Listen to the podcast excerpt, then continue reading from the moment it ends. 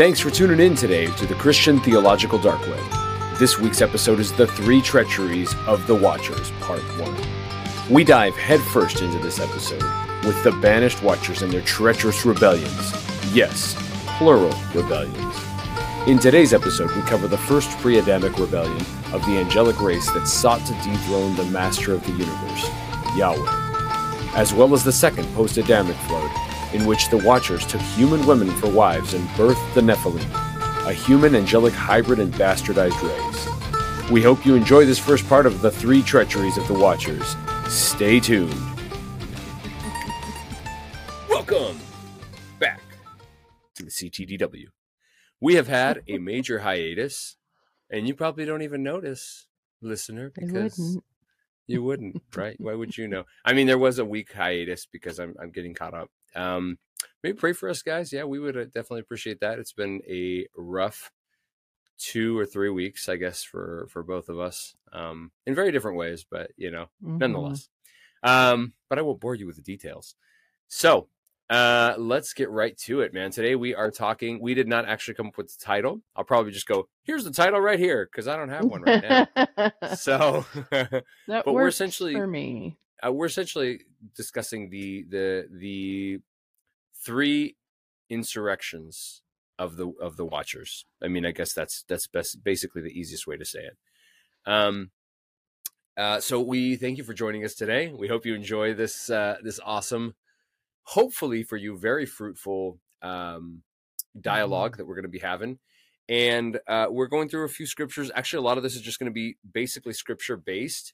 I mean, I know that all our podcasts really are, but this one in particular is pretty much solid scripture. And we're just talking about conceptual ideas that actually happen in the Bible and why we need to think about them from a different perspective, frankly, why that's relevant. And, you know, you don't have to believe exactly like Shelley or I do, but I do think it behooves you and is worthwhile to explore these theological positions, because in my mind they're the correct ones, not because I think that they're correct ones, but I think that they are the ones that we can most easily judge correctly as lining up with the rest of the context of the Bible, and quite frankly the context of the rest of the world in a lot of cases. Like, it's really not that off base.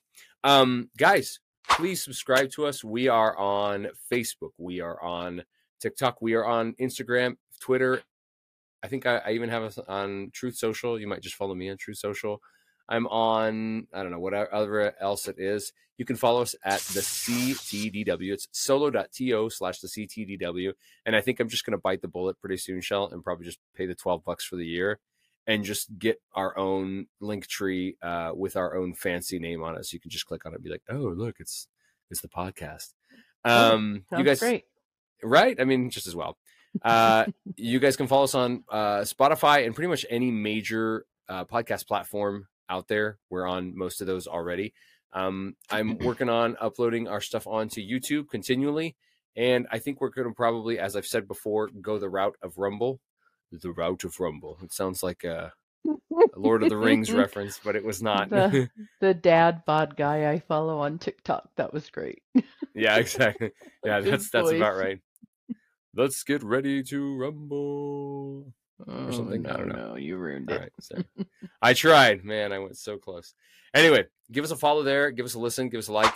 And today, yeah, I'm going to let Shell take the reins. She really was the one that suggested this was the best place for us to go theologically so that we can kind of build upon where we're at. As you guys will remember, last time we talked about who the fallen watchers were, who the watchers were in general. We defined some terms for you. And just to kind of go over those real quick, this is probably the third time you guys hear it by now, but I think it's useful. We remember that they're weird, so they are weird. It takes a little bit of getting used to them, so I think repetition is the way to do that. Yeah, so absolutely.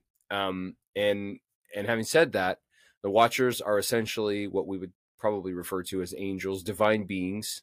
They definitely line up almost identically with Elohim and are only outside of that because God himself is the supreme being of the universe and is also an Elohim or a divine being. Demons, sorry, I'm getting ahead of myself. There are the banished, which are a portion of the Watchers.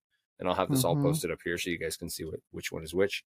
The banished are a portion of the Watchers that were insurrectionary and treacherous in nature. Getting our terms a little clearer. I think our adjectives are starting to work out better now. From them came a hybrid race known as the Nephilim. And when God wiped out the Nephilim in a giant cataclysmic flood on the earth, whether it was cleansing. Quite literally, that's the correct terms. It was earth cleansing on every level, plant life, all the fauna, all the fish. Well, not the fish so much, but at least maybe the fish. I don't actually know. I'm not 100% sure. Probably, to be honest. Well, because there is a great mixing of the salt waters and the fresh waters. And if you've ever done a fish tank, you'll know that if you put too much salt in a freshwater tank, then you kill all the freshwater fish. And if you let the salt be too diluted in a saltwater tank, then you kill all the fish. So with the deep opening up and those waters coming up, I don't know if they were salty or not. I assume the depletion of the water vapor canopy for the rain, that would not have been very saline. I'm not going to lie. So I think a lot of the fish really could have been annihilated too. I think that the fish that died were probably very salty, if I'm not lying. That was so I'm on a roll today. Like I've been doing so many crappy puns, and I don't feel even remotely bad about any of them. So God wiped out the Nephilim, which you guys will remember are a hybrid cross between fallen angels and between humans that were birthed through the wombs of women, specifically, as noted in the Bible and often noted in many other portions of other, in other ancient mythologies. So that is useful. And then when they were wiped out, obviously their spirit could not be abolished because they're eternal creatures, right? Therefore, those are what we would call demons. And so the demons are the leftovers of the Nephilim in spirit form only, which explains why they possess people, because they are looking for a warm, hot body. So they remembered what it was like, and they want back in. Correct. Indeed. Indeed. Well, Shal, I think that that's a pretty solid intro. Oh, please, if you guys would like to support us, please do so. You can do so on Patreon. It's patreon.com/thectdw. Pretty simple. Everything about us is the CTDW. So we are the Christian Theological Dark Web. And with that, I'll let Shell take it away. Did you mention that we've had a little bit of pushback with Dark Web, and we are conceding a very valid point brought in? We are not. I don't know if I'm the kind of anymore. Dark web. Oh, I think I don't. You think know. We need to? You're not. I do. I think that deep web is a better descriptor of us, because we don't support anything that's of the dark that would be found on the dark web. That's true. Well, and the reason that we originally went with this title was because we were thinking of the intellectual dark web, which is people like Jordan Peterson, Joe Rogan, some others I can't think of at the moment. And it was just sort of like a play on the idea of forbidden knowledge, not available to the public. But the deep web is unliked knowledge. Yeah, the non-conforming knowledge. Yeah, absolutely. So we may or may not, it won't change very much, and for now I'm leaving it as the dark web. It certainly won't change the CTDW content. We will still be the which CTDW. Is awesome. I think that's actually very cool that we can retain it either way. So if you want to weigh in, Ricky, I was gonna do a survey. I'll do a survey. Deep web, dark web. Yeah, choice. Absolutely. We have a lot of followers actually on both Facebook and on likes, I should say, for our page, and on TikTok. We have almost 50 followers on TikTok, and we've only had it going for a little bit. And our Facebook is near 100 liked likes for our page. So we're getting up there, and little by little. We're not the Blurry Bros, but you know, we'll get there. We're not yet. We'd like to hang out with them. Hey, man. And they're going to Costa Rica. I wish I could be going with them, but you know, not quite yet. Not quite yet. I bet cows and trees just kind of nixes the idea of Costa Rica for me. And if you want to know what that means, guys, please Google cows in trees and blurry creatures, and I think that'll get you there if that reference is at all titillating for you. If not, meh, just we'll go to the next point. It's about the Viracocha. That's what the Viracocha in the Andes. You can look that one up. It's very, very interesting, but I don't know that I would want the hassle of milk after getting my cow out of the tree. Jeez, man. I don't know. A steak, though, still might be worth it. Maybe so. What were we saying? Oh, all yours, Shell. Take it away. All right. So, where to start? Galatians 3:19. And all yours, take it away. Okay. Why the law then? Let's see. Okay, cool. It looks like we're in the same translation. It was added because of transgressions until... Oh, no, see, mine is different. Okay, so I'm going to read mine. Let me read it and we'll see. It says, why the law then? It was added because of transgressions, having been ordained through angels by the agency of a mediator until the seed would come to whom the promise had been made. Man, I should have unpacked this more. It's so good. It's I mean, look at that. Now an intermediary implies more than one, but God is one. Is the law then contrary to the promises of God? Certainly not. For if a law had been given that could give life, then righteousness would indeed be by the law. But the scripture imprisoned everything under sin, so that the promise by faith in Jesus Christ might be given to those who believe. Now, before faith came, we were held captive under the law, imprisoned until the coming faith would be revealed.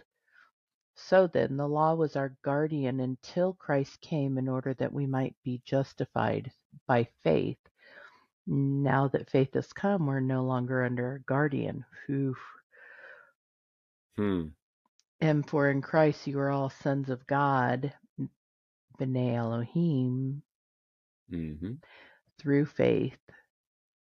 Through faith. That's so crazy. I don't know. Faith is one of those things that is so hard to understand when we think we have a grasp of it and then we totally don't. Oh, sure. Sure. No, I mean, I get it. I got what you were thinking. From being, you know, within the bloodline to just being adopted into the bloodline is crazy. Just because you're like, oh, you believe it and you're going to do it. All right, cool. Come on in. And I don't know, you know, it's interesting to me when people are like, I wouldn't have done that if I had been with Jesus. I never would have betrayed him. I wouldn't have done the whatever that everybody else did that we certainly would have done. It's like if I was an angel and I knew God face to face, I never would have rebelled against him. I would have no problem believing everything he ever said. But obviously, the angels who began their existence in the presence of the Most High God, the Creator, like they're with him, and they chose to rebel. And not just one group of angels chose to rebel. 3 different rebellions occurred by 3 different groups of angels. By the way, There is no 1/3 of the angels followed Lucifer. BTW. What? Did you know why that? Do you think? I did. We've talked about this, and I've never seen anything indicating that. You know what? I just kind of an offhand topic or comment, excuse me, is that Chuck Missler says that he believes that the ratio of the dark to the light, us versus them, so to speak. I mean, there's not really any other way to say it. Is 3 to 1. Sorry, it's 2 to 1. Righteous and unrighteous, so, which would be so a third. 33% on each side, right? But I don't know where people get that. Do you know? I do, and it's funky math that adds up about the same way that pre-tribulation rapture does. Really? I'm going to get myself in trouble here, and that's not the fire I was looking to start tonight. Right. So, you know what? Let's start there. Let's start at Isaiah 14. 12 and 14, okay. 12 through 14. I know I already started at Galatians 3:9, but that was my teaser. Basically, it's just a little appetizer. Why is it because of angels that the law was given to us? Well, I better not steal your thunder, so I'll let you pick up where you're going to pick up. And let's see. Do you want me to leave it on this version? Is this okay? I think so. The ESV? Okay. Oh, yeah. ESV is good. Good. Okay. So it's starting from verse 12, right? Uh-huh. Okay, cool. Here we go. Oh, look at me. I'm getting good at technology, not like an old person. Here we go. Go, Ricky. Woo, woo. Under Yay. 50. Woo. All right.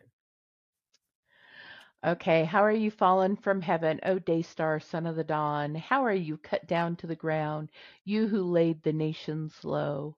You said in your heart, I will ascend to the heavens above the stars of God. I will set my throne on high. I will sit on the mount of assembly in the far reaches of the north. Zebulon. That's what I was trying to think of earlier. That the far reaches of the north is Zebulon. I will ascend above the heights of the clouds. I will make myself like the Most High. But you are brought down to Sheol, to the far reaches of the pit. Go down a little bit more, Rick. Those who see you will stare at you and ponder over you. Is this the man who made the earth tremble, who shook kingdoms, who made the world like a desert and overthrew its cities? Okay, blah, blah. So this is when it gets into the king of Tyre more. So this is the reference that Luke 10:18 makes when... Jesus said, I saw Satan fall like lightning. This is that instance. The devil, or the devil, we all call him the devil, and it's really pretty inaccurate. This day star, the morning star, bringer of the dawn, this illuminating one is where we get the concept of Lucifer from, the light bringer. Rick, you want to bring that one back up again real quick, just so everybody can see the five. Yep, same one. What the five I wills are. Yep, starting from it's on 12, verse 13 or 13. Yep, I will ascend to heaven above the stars of God. By the way, stars of God there implies other angelic beings, celestial beings. We'll see that cross-reference. You see it in Job. You also see it in Revelation. The Revelation scripture is where people get a third of the angels followed him in this. So for all intents and purposes, we'll call him Lucifer, the light bringer. Because it's easier and it's a concept everybody's familiar with. It's Revelation. I think it is chapter 12. You want me to look it up right now, or do you want to? We'll come back to it. If you want to look it up on your phone. You want me to read it? Yeah, do you have it already? And I'm not positive it's 12, but I feel like it's 12. It might also just be that I really like Revelation 12. Anyhow, so that's the stars. You'll see where the stars play in there. And just do it 1/3. If you do a search for 1/3 of the stars, you'll find the right scripture in Revelation. Oh, I see what you're saying. So I will ascend to the heavens above. Oh, good. Yay. Above the stars of God. Yeah, because it fits right here. And this is ESV as well, right? We're doing ESV. Where are you at? Okay. His tail swept down. Yeah, so that's right. The dragon. Yeah. And another sign appeared in the heaven. Behold, a great red dragon with 7 heads and 10 horns, and on his head 7 diadems. His tail swept down 1/3 of the stars of heaven and cast them to earth. And the dragon stood before the woman who was about to give birth, so that when she bore her child, he might devour it. Yeah, which is, I think, what you're looking for. Yeah. Somewhere there also, I think in that reading, it says, it mentions that this is the serpent of old, the devil. So people pull these things together, and that's where they get, when Satan was cast out of heaven, 1/3 of the angels went with him. But yeah, here it is. And verse 9. So Michael and the angels fight against the dragon, blah, blah, blah. And the great dragon, verse 9, and the great dragon was thrown down, that ancient serpent who is called the devil and Satan and deceiver of the whole world. He was thrown down to the earth, and his angels were thrown down with him. There you go. So we never do get any kind of numerical value, let alone that it's 1/3. But people put all this together, and that's where that view comes from. Oh, that's interesting. That makes sense. It is, but usually the stars reference the saints of God, either still the same redeemed angels who have never fallen, so the righteous angels, or the righteous saints, Christians. Yeah. We're saints. That's what God thinks of us. He thinks of us as saints, which, I mean, that's a really hard thing to, it's uncomfortable for me to even want to wear that.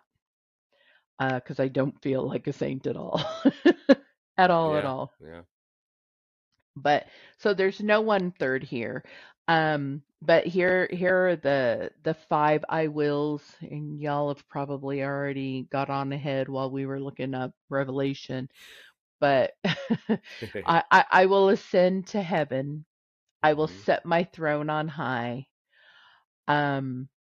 I will sit on the mount of the assembly in the far reaches of the north. I will ascend to the heights of the clouds, and I will make myself like the Most High. So that hubris there, that utter treachery, it's total treachery. This happens twice, 2 different sets of players.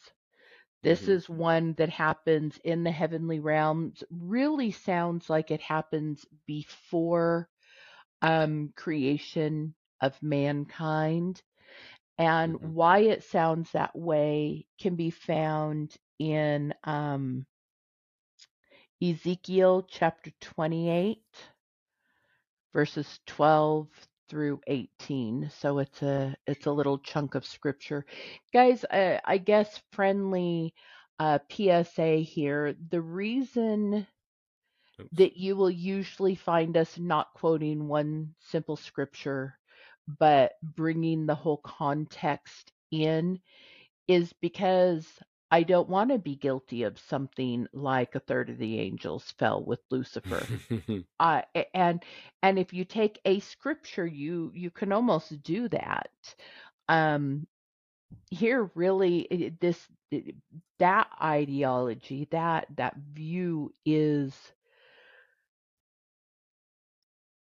church tradition more than anything else, but it doesn't have substantiation in the word. So Rick and I really it is paramount importance to us that we do rightly divide the word of God, that we are very careful with how we give it to you, and that we bring it before you. So, yeah, sorry. So you can see it yourselves, and not have to take our word for it, like ever. I know people who are very proud of the fact that they believe the Bible just because the Bible said it. I believe it. I don't need any corroborating evidence. And I'm not one of those people. I don't believe the Bible just for the Bible's sake. I believe the Bible because there is so much corroborating evidence in the whole world. History points to the validity of the Bible. I can go into my garage, sadly, and pull my Josephus out of a box, because we're remodeling, and and most of my books are still in the garage, and it makes me very sad. But I have a copy of Josephus, and I can read that history. I can read so many archaeological finds, and there's more all the time. And they show the validity of God's word being true. And I've always been a person, I go to primary sources. I very much, I love empirical evidence. I love it. And the beautiful thing about the word of God is that it doesn't have to stand on its own merit. There is so much to back up God's word, and I love that. So I will always bring as much corroboration as I can to the table, and never say, oh, just blindly believe something. Just trust me, I've done the research. Not that either. I will always try to point you to everywhere I've gotten my sources from, so you can do the research. You do it. I think a lot of the trouble we're in as a species right now is because we're too lazy to do our own research, and we just rely on the headlines. And I mean, I get it. I'm guilty of it too. And then I have to be like, no, I don't think so. Now I have to find out about this thing. Dang it. You know? Okay. Having given that caveat, let's go ahead and do Ezekiel 28 now, Rick. You're good. Here we go. What framework, what verse are you starting from? 12. Oh, here's the king of Tyre, or Tyre. And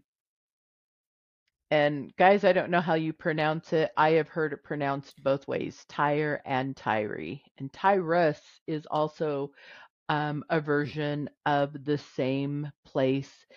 This king, as we often see in the Bible, there's a like a entendre going on here, a double entendre, where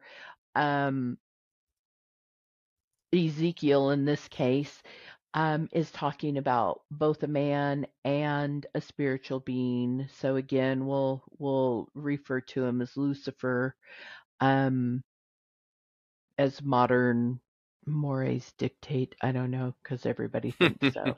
So, moreover, the word of the Lord came to me. Son of man, raise a lamentation over the king of Tyre. Say to him, thus says the Lord God, you were the signet of perfection, full of wisdom and perfect in beauty. You were in Eden, the garden of God. Every precious stone was your covering, sardis, topaz and diamond, beryl, onyx and jasper, sapphire, emerald and carbuncle, and crafted in gold were your settings. Let's see, where'd you go? I know. Okay, there it is. Sorry, and your engravings. No, I get it. On the day that you were created, they were prepared. You were an anointed guardian cherub. I placed you. You were on the holy mountain of God, which, by the way, is Eden. in the midst of the stones of fire, or some translations call that the living stones, you walked.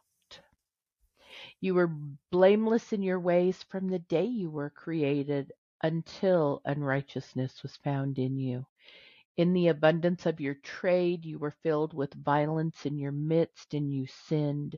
So I cast you as a profane thing from the mountain of God, and I destroyed you, O guardian cherub, from the midst of the stones of fire. Your heart was proud because of your beauty. You corrupted your wisdom for the sake of your splendor. I cast you to the ground. I exposed you before kings to feast their eyes on you. By the multitude of your iniquities and the unrighteousness of your trade, you profaned your sanctuaries. So I brought fire out from your midst. It consumed you, and I turned you to ashes on the earth in the sight of all who saw you. All who know you among the peoples are appalled at you. You have come to a dreadful end and shall be no more forever.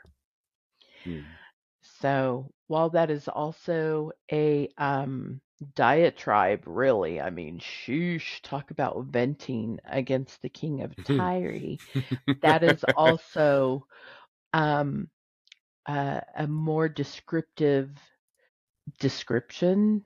I'm sure there's a graphic, better word I can't think of. A more graphic description.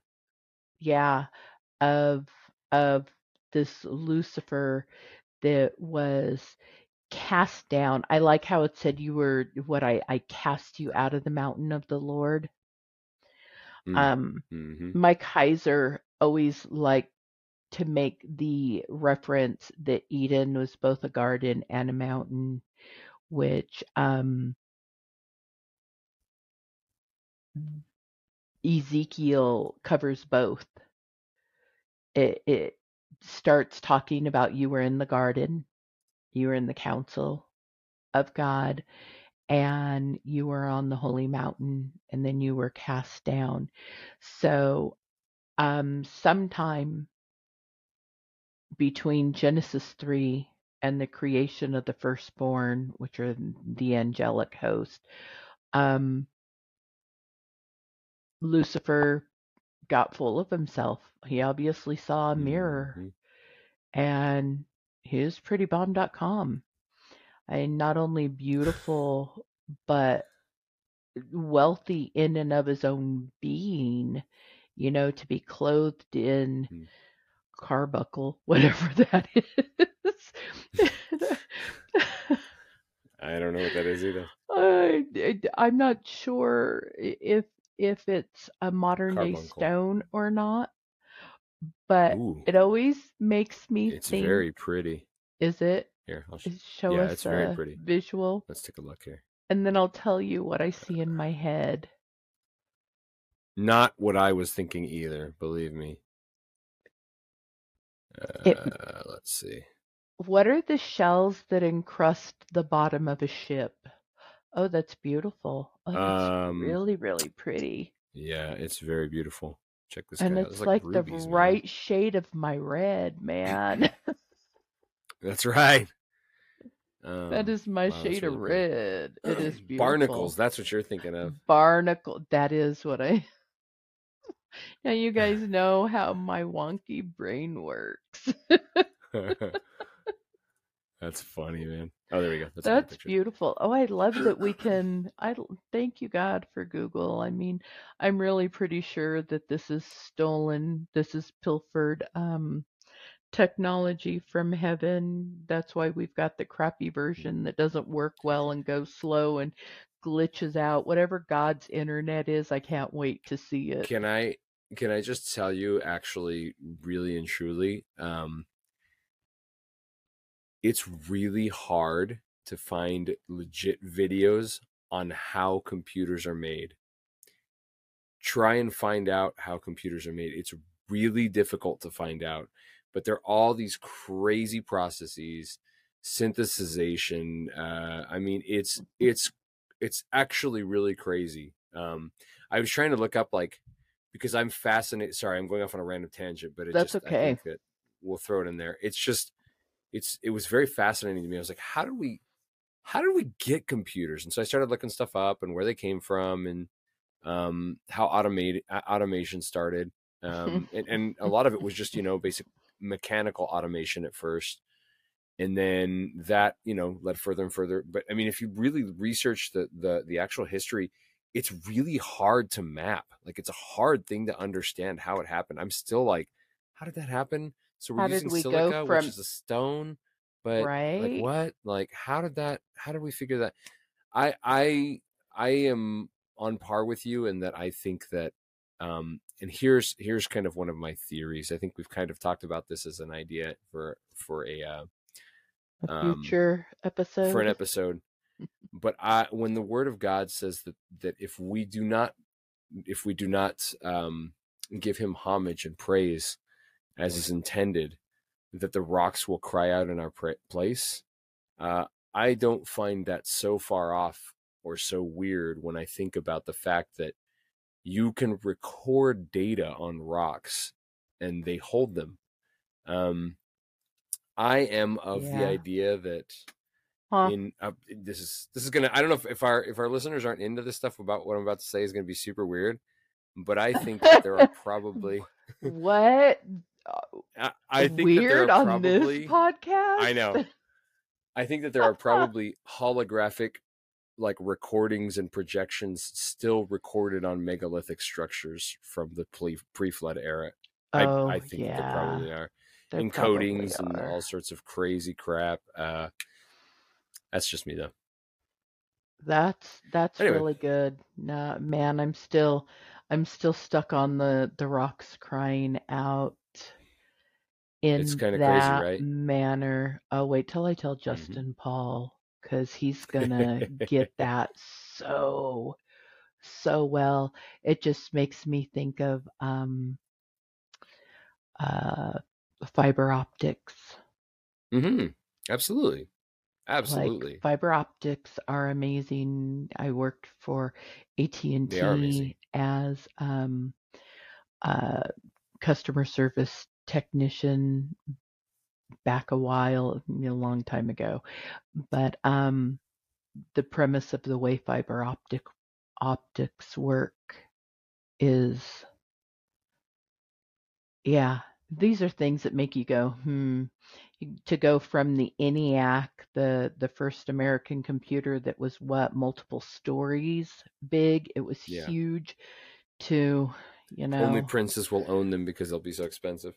To this that fits in my pocket and goes everywhere with me. My lovely little, has more computing power than the ENIAC. Of what I guess I was like 60 years ago now, 70 years ago, but wow, it's crazy. Yeah, well, it's also crazy that we've come that far in that short of a time span. Technology, right? Yeah, like it's right, insane, actually insane. And now we have, almost sentient creatures that are digital. Well, let's not even go into AI. Okay, all right, we won't go into that one. But we have enough horror stories to talk about tonight. I feel like AI. I was watching that Blurry Bros episode, and he said, I don't know what he said about the Sasquatch, and he's like, well, yeah, it's like the Sasquatch who's an interdimensional being. And blah, I know, and, right? Made me laugh. And his buddy was like, we are not going down that rabbit hole today. We're not doing that. So that's my Ricky. We're not going down that rabbit hole. We are not going down that rabbit hole. Fair enough. Today. Fair enough. We can definitely, that's a few episodes away when we get into the trades for the Nephilim. Yeah. Because that's what this technology is, man. All of this technology. Again, when I say it's heaven's technology, they're just not going to give it to us perfect. They're going to give it to us wonky, because then they can keep milking us, not going to give you the cow, only going to sell you the milk, because there's a lot more profit in it. So that from Carbuncle. Carbuncle and not Barnacle. barnacles. That's what I think of. That's where my brain went, and I was like, I don't know what that is, but I just see shellfish. There you go. It comes full circle to mutiny. Mutiny. That's an inside joke. Sorry, guys. I'll probably just cut that out. People are gonna be like, I don't know. It's really funny. Okay, so now here's a short story about that. Maybe this will be 2 hours long, Ricky. So when we were trying to decide how we want to term these three angelic insurrections, we thought about rebellion, and Rick didn't care for rebellion that much, and he offered mutiny. And to me, mutiny was just way too small because, you know, it's confined to just a ship, you know, yeah. Mutiny on the Bounty or whatever other ship name you've got there. So the Bounty.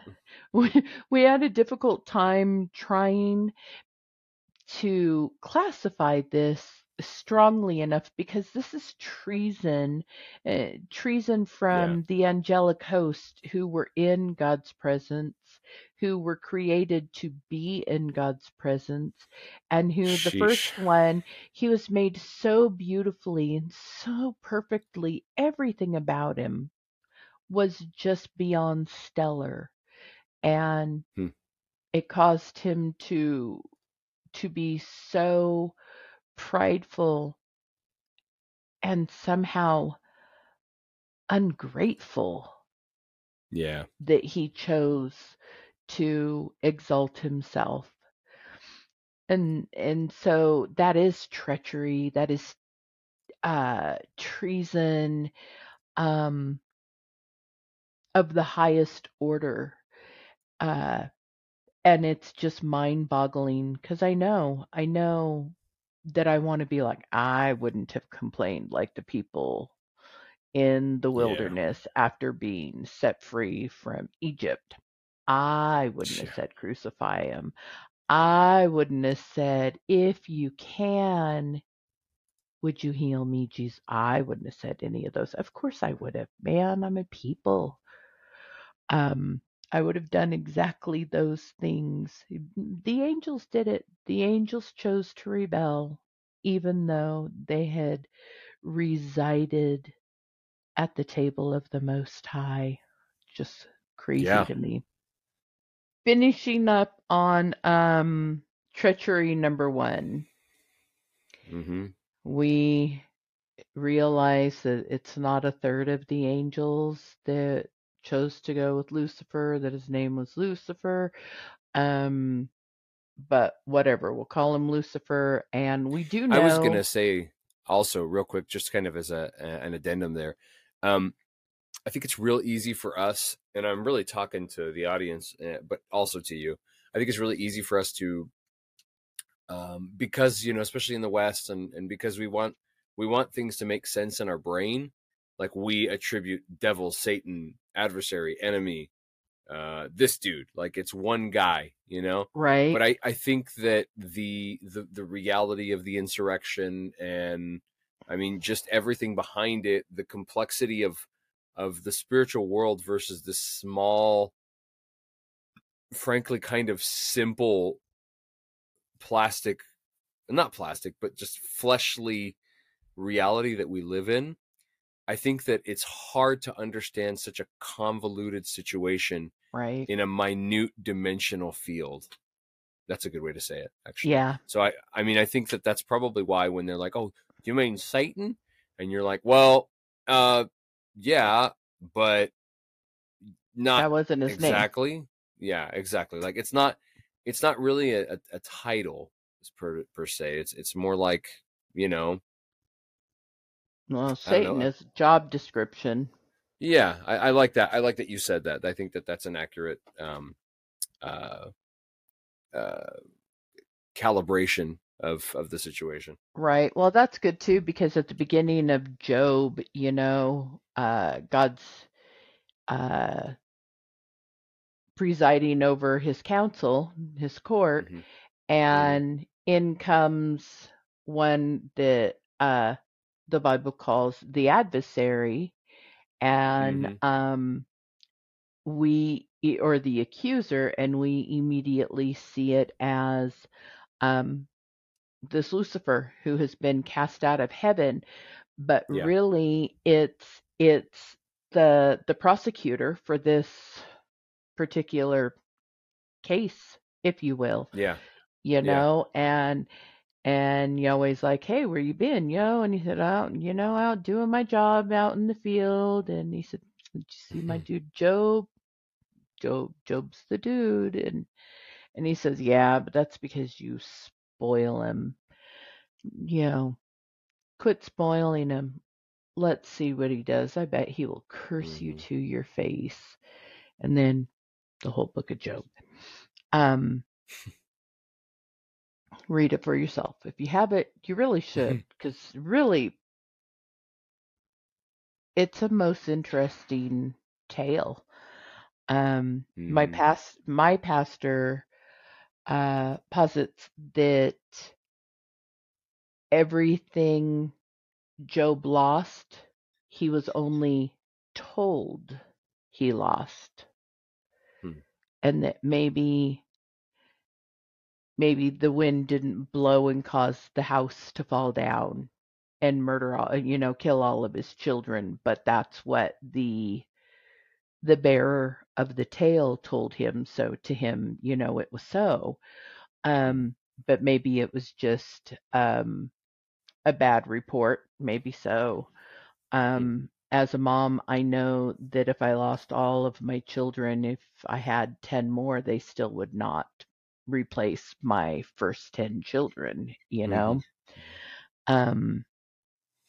So I don't know for sure if that's just one of those things there that seems like it makes sense. Maybe he was hearing a report and taking it as fact. Maybe very allegorically. Maybe it was fact. But to Job, it was real regardless, It would have taken him however many days to go and look at the devastation, the destruction for himself. Everything. Right. But like you said, that term adversary doesn't mean this dude, the Isaiah 14, Ezekiel 28 entity. We almost might think of it. I mean, and this is, just kind of, just playing with the idea linguistically. We tend to, in all languages, not just English, but we tend to kind of give something a title, and then we refer to that thing, even though it's a plurality, as though it were a singular, right?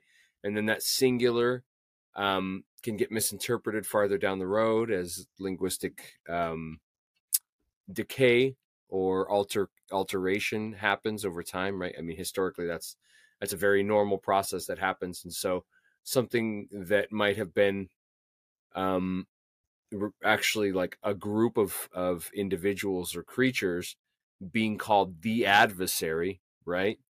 Might have been misconstrued later, further down the road in other languages like our own, right? Where we say Satan and automatically refer to one being, whereas that might be multiple beings. I don't know. It's just conjecture. Either way, it's not bad. super important. Right, like mom or dad. Your mom is your mom, but she's not everybody's mom. Right. You're your boy's dad. We actually had a linguistic, but you're not everybody's dad. Correct, and we actually had a linguistic kind of conundrum back in school, and in a really cool class that I took that was semantics and something else. I can't remember what it was. So that was a fun one. And the topic came up is can you say you can't say the purple, but you can say the rich. Why can you say the rich and not the purple? And so that was a conundrum. Now, I mean, I can answer that simply for you. In that case, the rich is a noun, but it's also an adjective, right? But it's a kind of a weird thing, like linguistically, you're like, well, why can I do that? And there's stuff like that that exists. So yeah. It might be one of those anomalies. I don't really know. You know, you might just not really have any other way to incorporate your concept other than to just explain it out that way, or kind of like simplify it, right, for the reader. So the reader has like a point of reference to draw on. Sorry, that was a random tangent. It takes so long. Well, because it's one of those things that matters to us because we really try to be precise. And so I think that's why that sits with the two of us kind of uncomfortably, because we feel we can't be really precise. But we were raised the same way, you know, calling him the devil or Satan and thinking it is one being, the prince of the power of the air. Because you are the devil and the devil is bad. You are the devil and the devil is bad. Who is that? The W's? The W's, yeah. Those guys are great.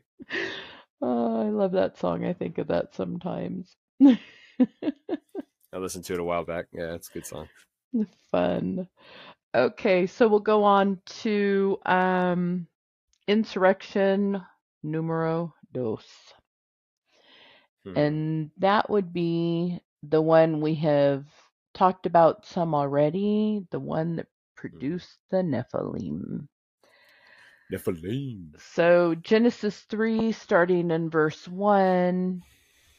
Give me a hot second. I'm on it.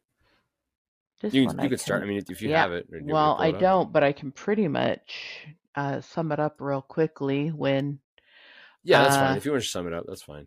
When humans began to increase in numbers, beautiful women were born to mankind, and the sons of God, the B'nai Elohim, the Watchers, saw that these daughters were beautiful, and so they took any of them they wanted to wife, which basically means that doesn't matter what loose term.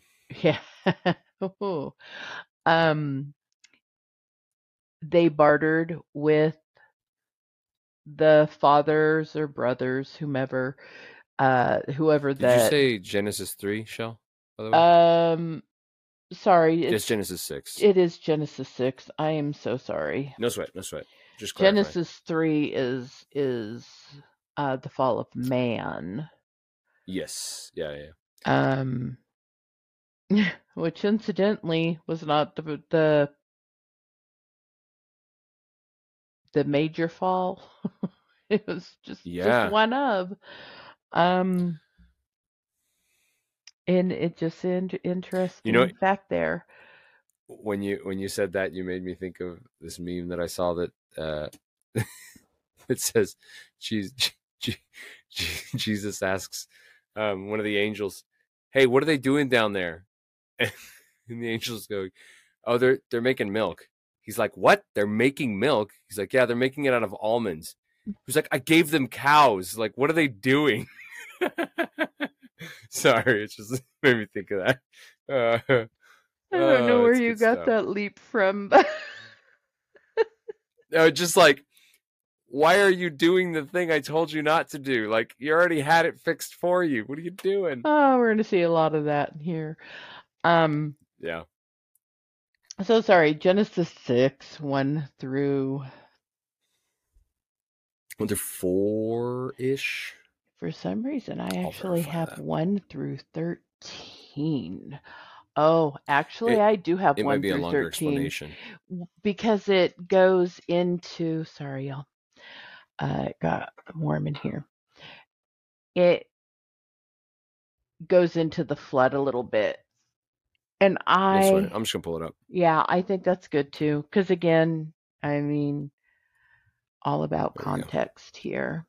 When man began to multiply on the face of the land, and daughters were born to them, the sons of God, B'nai Elohim, saw that the daughters of man were attractive. That's, once again, kind of selling them short. And they took as their wives any they chose. Then the Lord said, "My spirit shall not abide in man forever, for he is flesh, His days shall be 120 years.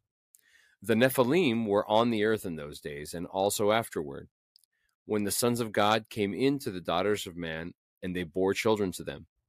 They were mighty men who were of old, the men of renown. The Lord saw that the wickedness of man was great in the earth, and that every intention of the thoughts of his heart was only evil continually. And the Lord regretted that he had made man on the earth, and it grieved him to his heart.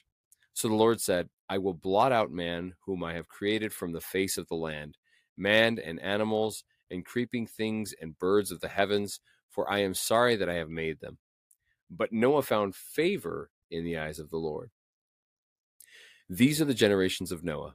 Noah was a righteous man, blameless in his generation. Some say generations. Noah walked with God, and Noah had three sons, Shem, Ham, and Japheth. Now the earth was corrupt in God's sight, and the earth was filled with violence. And God saw the earth, and behold, it was corrupt, for all flesh had corrupted their way on the earth. And God said to Noah, I have determined to make an end of all flesh, for the earth is filled with violence through them. Behold, I will destroy them with the earth. Okay. That's all the way through. Yeah, 14. There we go. So if you want to scroll back up to the top, yeah, or to one. Oh, you stinking thing. There's a lot left out here. Book of Enoch really does a good job of filling in the gaps. So the way the sons of God took any of the daughters of man they wanted. And we discussed last time about the whole Cain and Seth baloney. It just holds about as much water as a sieve. Hey, by the way, if you want me to pull up the Book of Enoch, I have it here. So if you need me to pull up any of the scriptures, cool. I think you were looking at some of them. Yeah, because that goes like 1 Enoch 15, I think it is, verse 11 and 12. First Enoch? Uh-huh. All right, give me a hot second. I'll pull it up. You want me to pull it up now, or? I think so, because we'll kind of go back and forth. Just don't totally lose this page. So what the sons of God did is they bartered wisdom and technology to the men for the daughters of the house. Enoch goes into great detail on who gave what, and it also talks about it names names. Enoch gives you the name of the watcher and what wisdom he gave to the name of the human man. And this in and of itself, I don't know how much credence I would give to it, but the Bible talks about these same people. Where Tubal-Cain was a metalsmith. And somebody else, was given knowledge of herbology, and these are their chiefs of 10. So I know that with this particular insurrection that they numbered 200 according to the Book of Enoch. This is what you're looking for. It really gets in. Yeah, there we go. Does this show? I thought it showed. It's been a lot of years. 200, right? Yeah, but I thought it gave the name of whom the knowledge was given. Not just that, Azazel gave it, but that Azazel gave it to Tubal-Cain or to Jubal-Cain or... Let's see. Let's do this. I'm going to edit all this stuff out selectively. Tubal-Cain. Nope. Okay. Guess not. No, I don't think it's in here. No. Okay. It just says that they gave it to men. It really doesn't specify. Okay. To which man? The Bible, though. See, here it tells what they gave them. Yeah. And in Genesis, it goes into telling what man had the knowledge. And now the Bible doesn't say specifically for, you know, giving up his sister or his daughter or whatever to an, as a Nephilim bride, but it'll say that Tubal-Cain did metallurgy and Jubal did herbology, and they talk about those. And that's right around those technologies. Nimrod, right? Right. That's it. So like Genesis chapters 11, 12, 13, around there. So there's bartering going on. Thus the joke earlier about computers and the internet.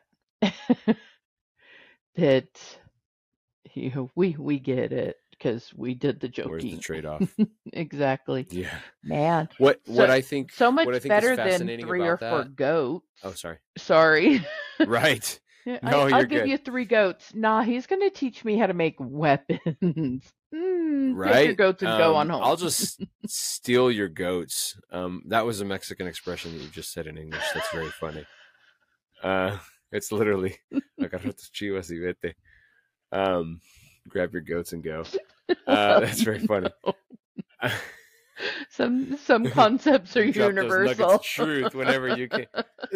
Correct.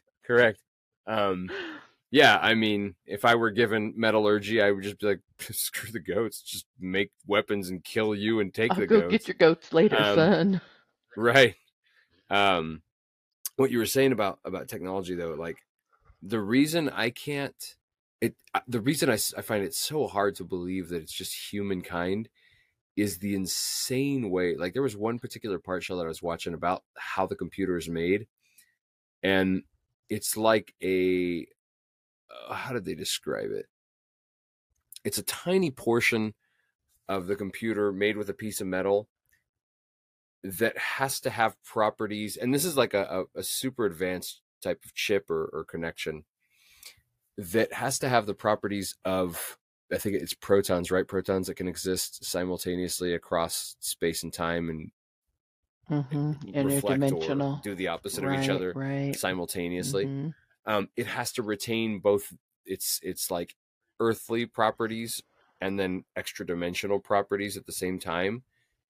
So it has to move and not move simultaneously. That's like what we call quantum. It's quantum computing. Yeah. It's exactly what it is. I mean, really? I can remember the term. Well, yeah, and that's it's crazy. That is insane. It's not insane. It's mind blowing. I read an article. Shoot, man. Now that we're getting onto that, I'm sorry. It's just the stuff is super cool to me. I read an article about a year ago, and this is going to sound like so tinfoil hat, but it's true. Like I didn't make it up. I'll have to look the article up. But they found these things that they literally called time crystals that did not break down. In other words, they were not subjected to the laws of thermodynamics. They have no shelf life. And they could continue. Or half life. Sorry, they have no half life. Or shelf life, for that matter. Kind of, they're going to be infinite, flying off the shelves, right? Kind of infinite shelf Crazy. Life. Yep. Man. Yeah. Really. I'll look at. I'll try and see if I can find that article. But when I read that, I was like, "Dude, this is crazy." I told my friend at the time, we're working together. I go, "Dude, there's these things called these time crystals, and they're crazy." And he looked at me and he went, "Whoa, time crystals! Whoa!" It was very funny to me. Sorry. My Joey would have said something about it being timey-wimey and then would have made a Doctor Who TARDIS reference. That's right. Love me some Doctor Who. Anyway. Okay, so we were given forbidden knowledge. And then, Shell, we're not going down this rabbit hole. Okay, yeah, man, all these rabbit holes. Oh, they're everywhere. Those bunnies just multiply and make new holes. I don't know how much we're going to be able to get through. I'm not going to lie. Well, we'll see if we can. We can at least get through the 3 rebellions. Yes. Well, and that's all for tonight that we're going for, and you better just edit out that bit that needs to be edited. Okay. There's a good bit of it. So, pull back up Genesis 6. Genesis. Please, Shelley. Yeah, you're good. Oh my gosh. chat while I'm pulling that up. So the things that are interesting about this and why I chose to go all the way to verse 13. The reason that we see the gun above the fireplace that says that Noah was pure in his generations. That word does not mean out of the 8 generations there were that his was the best generation. It means that he had no corruption in him. Correct. Of the hybrid kind. That's why he was blameless in his generation. Now, the Book of Enoch tells us that Lamech, Noah's father, asks his grandfather Enoch to go inquire of the watchers that this baby Noah that his mother's pregnant with at the time, that it is Lamech's child and not a watcher's child. So that's where the corroboration there is for the pure of his generations. Also, the word generation means genetic makeup, not not in I don't know, not the way we think of generations. We think of generations as being we think of generation as progeny. Yeah, or a level of strata. Right, and this is genetic Correct. Makeup. So and that's that. You know, the rule, if you see the shotgun on the mantle, you know somebody's going to be using it. That is the law of the shotgun. Go back to Genesis 6 again. So the next thing, now the earth was corrupt in God's sight, and the earth was filled with violence. Notice it doesn't say mankind. Mm-hmm. It is not humanity. It is everything. Now, Rick and I have discussions quite frequently, the two of us, talking about the machinations and the ways that the watchers diddled about in creation.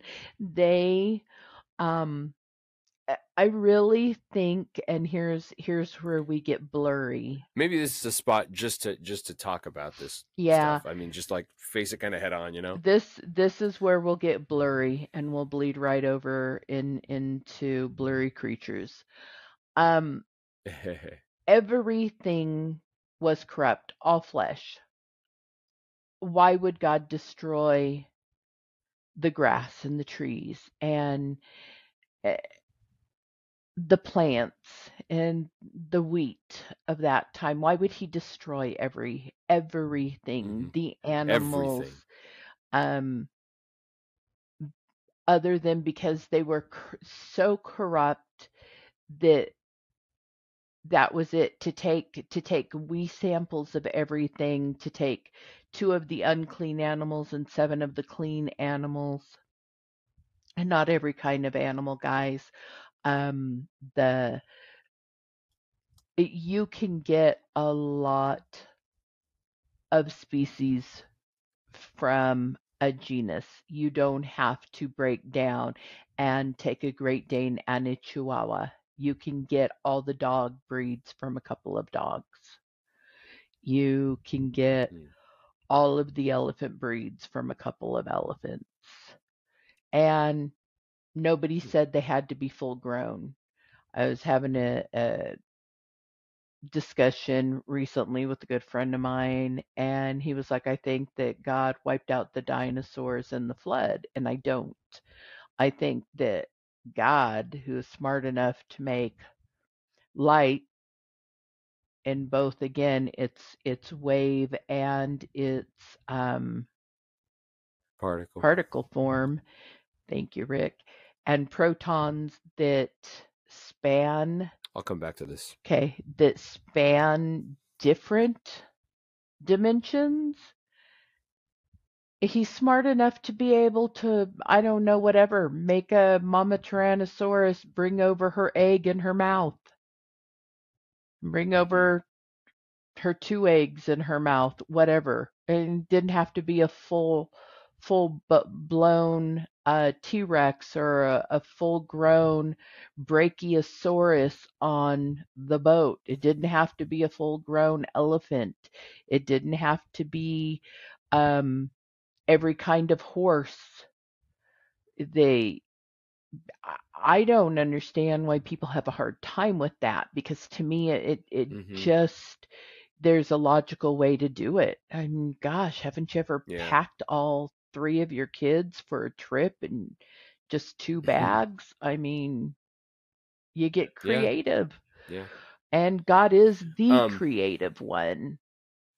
And I think it's important. You. I mean, since we're already on this topic, I think you and I share this actual belief. But I'm going to assume that you and I have talked about. I think we have. What is your belief that happened? That actually did happen to the dinosaurs? Oh, I think that the Earth was inhospitable after the flood, because before the flood, there's the water vapor canopy, which made it. It's funny. I was just telling Danny about this recently, why people lived so much longer then, and then, you know, by the time of Abraham lived 175 years, Methuselah lived 969 years. There was a complete cloud cover. So from space, instead of the Earth looking like a blue-green marble, we would have looked like a white marble. We would have just looked white, which kept out all of the, or at least the vast majority of the cosmic radiation that comes from the sun and other celestial bodies in space. So we would have been white. That would have made a beautiful, oh gosh, hold on to your knickers, everybody, because I'm about to say it. A beautiful greenhouse. Oh, the Earth would have been a lovely greenhouse full of the greenhouse effect, which didn't cause oceans to rise and didn't come about because of fossil fuel burning. It was originally supposed to be a greenhouse. I want to make two quick comments. I agree with you, by the way, 100%. That's exactly my view, that the atmosphere was absolutely inhospitable to the majority of giant lizards afterwards. 100%. And yep. We also know that there are accounts of people saying that they've seen stuff like pterodactyls. Oh yeah, in the 1800s in Texas, some cowboys shot one down in Texas. And in Africa, I mean, there's stuff like that reported too. Oh come on! So, not to mention Loch Ness monster, and what's the one we have in like the Great Lakes area? Old Tennessee. Something like that. There's, there's fishing trawlers pick up these things every so often. They make it into the news. Blurry creatures, yo. Sorry. Don't you love when you have those random moments where you like put something together in your head and you're like, you didn't expect it to come and it comes to you and you go, oh, whoa, that's crazy. I'm going to try and not do that tangent right now, but just ask me to remind you later. Okay. I was going to say that I believe that as well. I think that that's a highly, highly logical explanation, because the ambiance became extremely inhospitable to a lot of species, and the cosmic rays and the excess radiation. Well, not to mention their costs diminish. The temperature would have been very different. It was very controlled when there was a water vapor canopy or cloud, thick cloud canopy around the Earth. That's why scientists continually confirm that it's more actually with the what's the most recent one? The most recent hypothesis that's really kind of like changing the paradigm. Oh, the newer dryers. The new Dryas. period. I'll look it up real quick. I can't remember. Yeah, look it up. That's fine. But anyway, I'm not going to get into it. You'll probably be able to explain it better than I will. I've heard it several times, but I'm not super familiar with it. I'm not going to try and pretend that I am. But it actually points out that in history, it's much more likely for the earth to be cold than it is warm. So all the people that call us climate deniers, climate change deniers, are kind of not winning on that front, if that's actually true, which is potentially a reason that if it gets out in academic circles that that's the case, it's going to be very unfavorable for a lot of individuals who have rested their entire, livelihoods on that. What I was going to say, and then I'll let you tell the thing about dryers. Okay. Well, actually, go ahead and say that, and then I'll say my last final point. It's just the Younger Dryas hypothesis, yeah, which is the belief that during the last glacier period that there was some kind of cataclysm that probably resulted from a lot of meteor strikes, from the way I understand it, that caused maybe a big flood and pretty much wiped out the vastest majority. No kidding. What is this flood? It's not like every other culture records that crap, right? Nothing about it in the Epic of Gilgamesh or Native American folklore. I mean, it's nowhere, and it doesn't exist in all. I mean, it's nowhere in textbooks unless it's like under the mythology section. So. But that's because people control the narrative. That's right. Yeah, that's absolutely true. I was gonna just say that. To me, it makes sense. It makes a lot more sense, because if God would have intentionally wiped out the dinosaurs, then that to me says that God is denying his own right to his own glory. And let me tell you what I mean by that. We are the rightful heirs and owners of the earth. That's right. It was entrusted to us. So as a result, if the dinosaurs are killed off because of our sins and our blemishes and our errors on this earth, then it's only fair for God to allow the dinosaurs to die off, because that reflects his glory, not our glory. If it reflected our glory, it would be biblically problematic, and it would be prophetically problematic, and problematic in general. So. Anyway, that's my thought on that. Sorry, Shell, I didn't mean to deviate, but I thought that was a cool subject. That's good. No, I do too.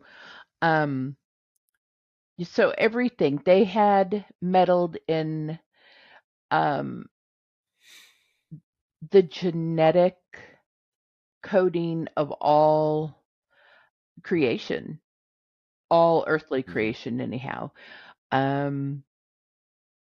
Fish, fowl, beast, man, fauna, all fauna, flora. I wouldn't say all of it, but I would say enough of it to just start fresh. Enough that God was willing to call it all. Enough that Genesis says all. It obviously wasn't every single last bit, because then there wouldn't have been. Noah wouldn't have eaten. Here, right? But enough of it so that God had samples of the uncorrupted put on this ark to start again. And the reason that I think this is, and the best reasons I have heard for this, is so that, because the earth was at a tipping point, man, there was in just a smidge more time, there would have been nothing with the original DNA makeup that God had given it, including humanity. Yep. So at that time when that happened, all of the giants, the Nephilim, were killed in the flood. We get the demons, like Ricky had talked about at the very beginning when we were going over our definitions. That's the term I was looking for. And those angels who had been listed in the Book of Enoch that we saw a little bit ago, they were all chained in. Man, I don't know if that's when they were chained at the flood. They quit.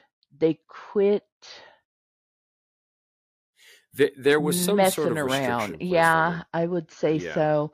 Although at the time of Jesus is when we really see it. Yeah, and I think we've also talked about that.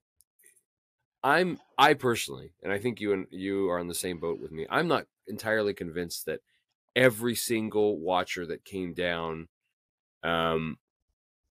decided to do this. Oh no, definitely not. To create progeny. Yeah, right. In fact, I don't think that would make sense. Well, no, because there's a third insurrection that we're going to talk about in a second. Yep. So definitely not. The second insurrection we know was about 200 entities strong. There are other stories that are extra biblical. You see them from Sumerian mythology. You see them again in Native American mythology. There are stories, man, they're crazy, of giants being born or giants being there that ate people. And that's where the problem was. They were eating people, and when the people were gone, then they started eating each other. And that's where you get the whole mythology around the Titans and the Olympian gods, which is also quite interesting. But you have Native Americans who say that the red-haired, bearded giants would take women and impregnate them, and most of women would die carrying because it was too big, because it was a giant baby in a regular human-sized body. And so I imagine that was the case also, throughout the rest of the world. There have been skeletons found on the Northern American and Southern American, Central American continents, and there are photos of them. You can Google. There's a good book. L.A. Marzulli. Yeah, Marzulli's got several books. Marzulli's got stuff that'll blow your mind. It's called On the Trail of the Nephilim, and I think he has three. He has one and two. I don't know if he's working on the third one. It's possible. And then I'm reading a different one of his. What is the Marzulli one of his? He's got some cool stuff. I read so many books at once. Anyway, trying to remember the name of the book is I don't know how you do it. So man. Very Nephilim Hybrids. That's the one you're reading. Nephilim Hybrids. Yeah. And the photos in that thing are. They've got some creepy ones. Yeah. There's, it's funny, Shell, that I should mention this to you. The guy that he references at the very first chapter, when he goes to Mexico, I read his name and I went, I read it and I kind of kept reading, and then I went, wait, and then I came back to it and I read it again and I went, no, I know who that guy is. Really? His name is Jaime Maussan. Jaime Maussan. He's super famous. He's considered a nutcase in Mexico by a lot of people because he's a ufologist. He's considered a nutcase in America too. So. Probably so, right? So he's now? Crazy, get your tin foil hat. Yeah. I didn't take the easy to accessorize. I didn't take the COVID vaccine for a lot of this for a lot of the same reasons we're talking about right now. So accessorize. But yeah, I knew exactly who he was talking about, and that's true. Yeah, he has his own television program. He's been on air for I don't know how long, man. But yeah, he's a phenomenon. I don't know. They're not so kooky when the government is now admitting that. That's exactly right. Now people are like, oh, no, actually, you know what? It's actually great because now that the government's coming out flat and saying, well, yeah, this is a phenomenon that's been happening forever, which we've known has been happening.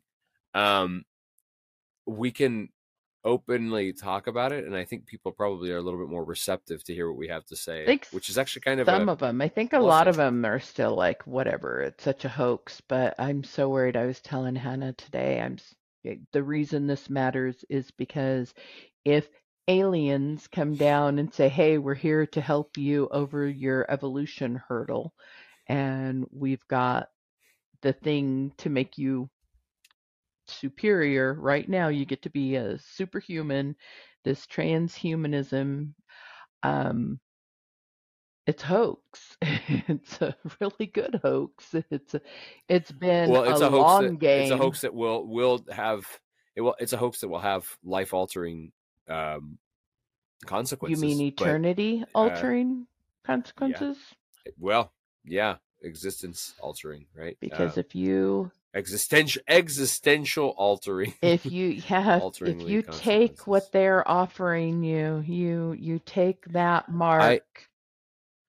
I think this is a good segue, right, for what we're actually wanting to talk about right now. This is the last one, right? Yeah. Well, yeah. For the angelic. That's fine. It's an insurrection. It's a rebellion. It's the same thing. And I'll just say this for the listeners. I just don't like the word rebellion because it reminds me of like how people idolize the rebels in Star Wars, and they think of them as martyrs. And these creatures are not martyrs. Right. This was not just rebellion. This wasn't like the Correct. American Revolution. These are not rebels that have a noble cause.